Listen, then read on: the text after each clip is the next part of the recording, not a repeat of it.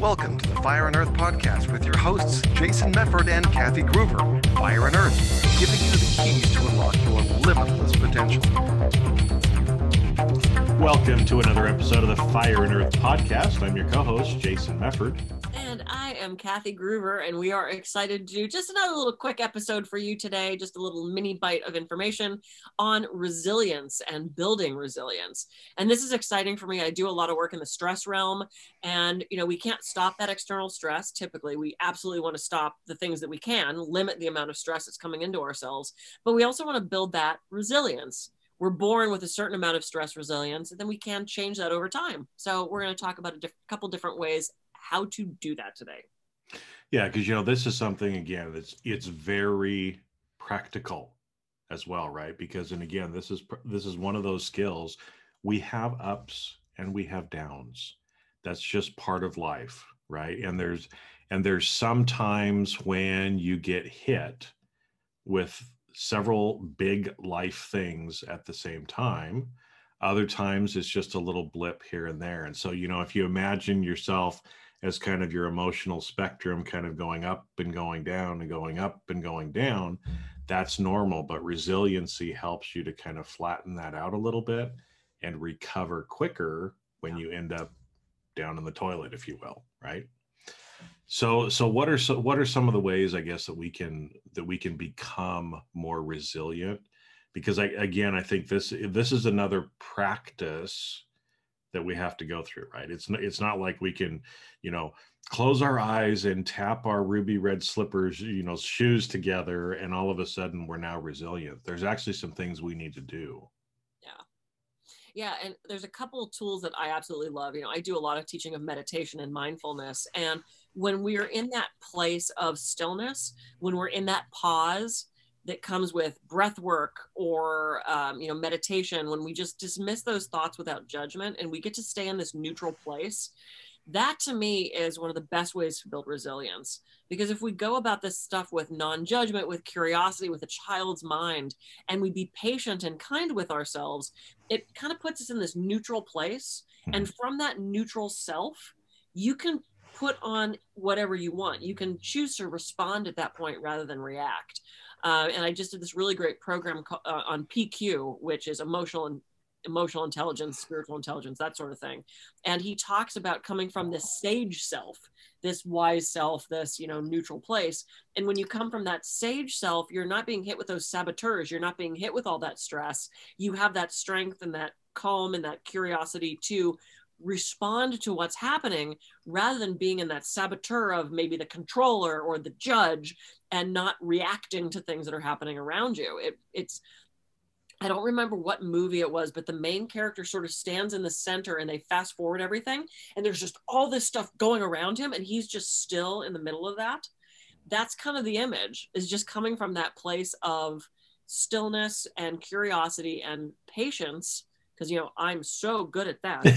uh, not, I'm working on it. Um, and then you can you choose to respond to those things rather than react. That's one of my favorite tools. Well and i think again that's one of those things. You've you've heard us talking about some of these skills before for other different reasons right? But you know the more that you can that you can practice being able to control your breathing and control your thinking um, when you get in that point right and I, I i I like to talk about it kind of based on brain waves, right? Because again, what we're trying to do is we're trying to slow down our brain waves because when we're feeling anxious and fearful, we're usually in a high beta frequency, mm. right? Which is like, you know, if you think about lowest, you know, and when I go up high, yeah. you're obviously freaking out, right? And in a lot of those times of stress or anxiety you are especially like what the hell are you doing jason?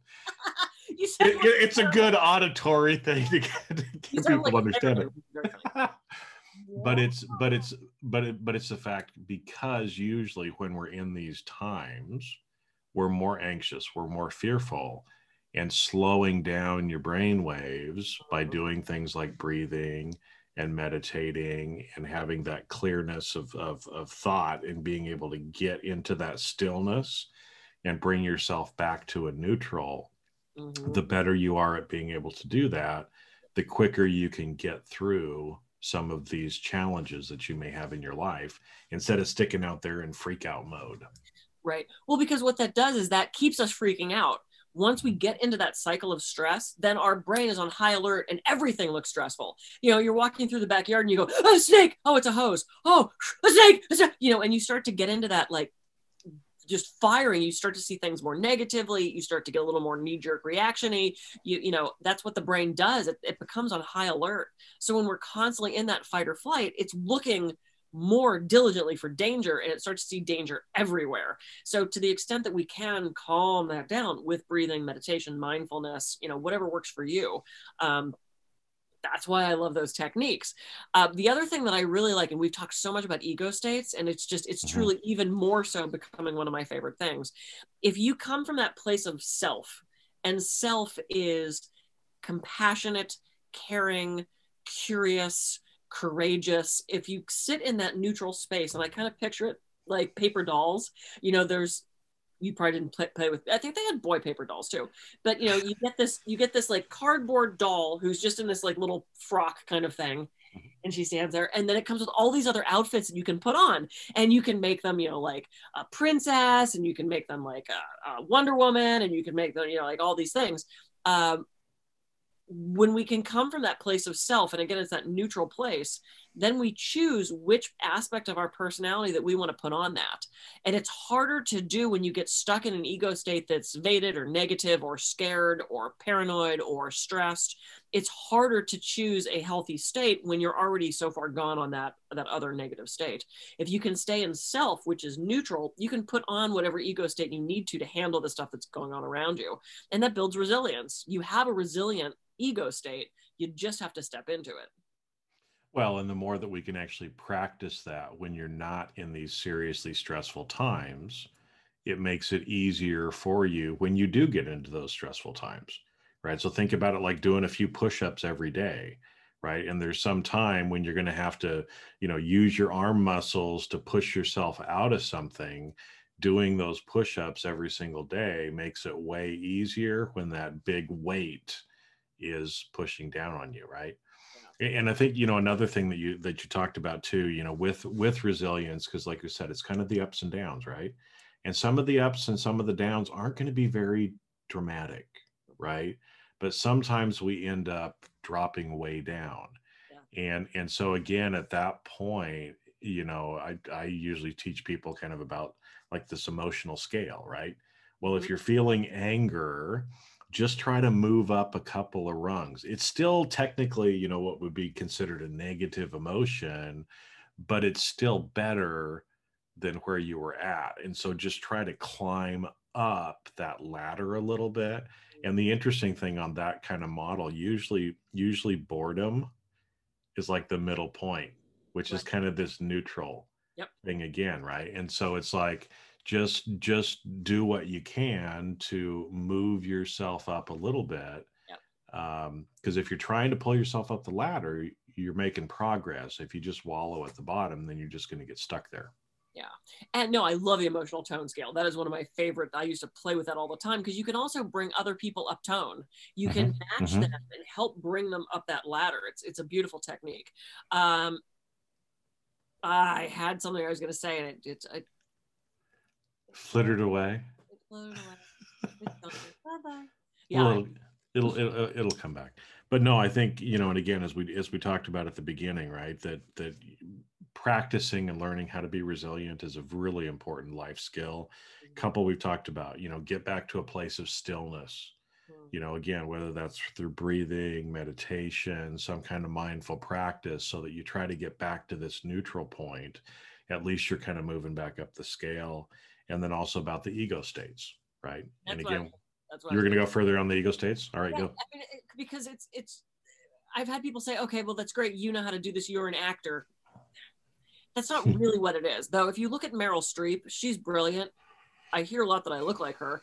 Um, she's basically just switching ego states. That's how she's getting into these characters. She's tapping into those parts of herself. So yeah, it's easy for me to switch those because I just I do have an, an idea of character, and I'm also really familiar with my ego states. The more familiar you are with who you are, the easier it's going to be to move into that character, if you will, that you want to use to present that. So this is where I love I tell when I teach ego states, like map your ego states. Who are these parts of yourself and what qualities do they have? Just like you're casting a play. I have my Capricorn who's very linear, who I have to put on task to get stuff done. And I have my playful child, and I have if you know who you are, if you know what your team looks like you know you're not going to call the ups store to fix your computer. You're not going to go to your oil change guy for a colonoscopy. You're not going to call so similar i mean frankly. Uh, you know but you're not you know we have people that are specialized in things. So if you know who inside yourself what aspect of you specializes in handling that situation and then figure out how to activate that in yourself to me, it's, and I know you're a speaker too, it's sort of driving me crazy having to be on Zoom because sitting and trying to do a talk is just it's not the way I do it. I want to be active. I want to be in my high heels because as soon as I put those shoes on, I'm in speaker mode. That triggers that aspect of myself. And so I've had to find a way to put on Kathy's speaker in yoga pants, no shoes, and a nice coat, in a nice suit jacket.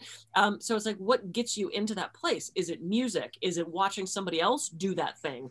Yep. Practice it because the more familiar you are stepping into that personality, the better you're going to be at it and the quicker you'll be able to switch out of those negative states well and if you and if you're one of those people you know like the kathy just mentioned that says oh well kathy it's easy for you because you're you're an actor right um, the only difference is the practice right you've been doing the push-ups for longer so yes it's going to be a little easier for you because you've practiced it more right and so the only way that you're going to improve is to practice it right? And you're not going to get it right the first time. You're not going to be perfect, but the more consistent you are at actually doing it and actually practicing it, the easier it will come, right? Again, first time you do 20 push-ups, it's like, ha, right?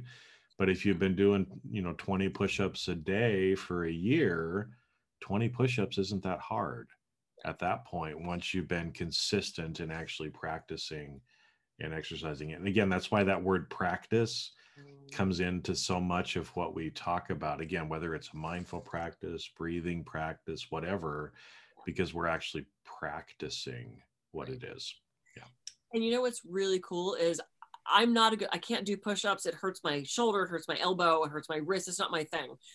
And then I had somebody really hone the technique for me show me a different way to do them rather than doing it out like this, do it in like that. Didn't hurt my elbow as much, felt a little better on my wrist. So it's like when you really know the technique, practice it correctly. I mean, how often have we been lifting weights or doing something where it's mm-hmm. like, I got it.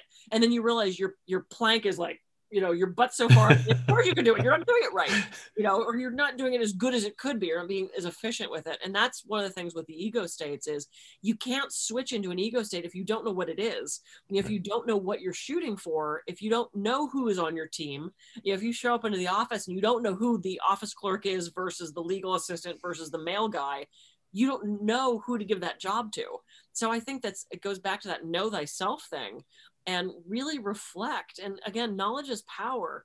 And the better we know ourselves, the better we're going to be at communication, leadership, relationships, interacting with other people. So I think it just comes from that place of knowledge, of really sitting with self and saying, Who am I? What can I handle? What can I not handle? And also, if it's something as far as resilience goes, you don't have to handle everything. Mm-hmm.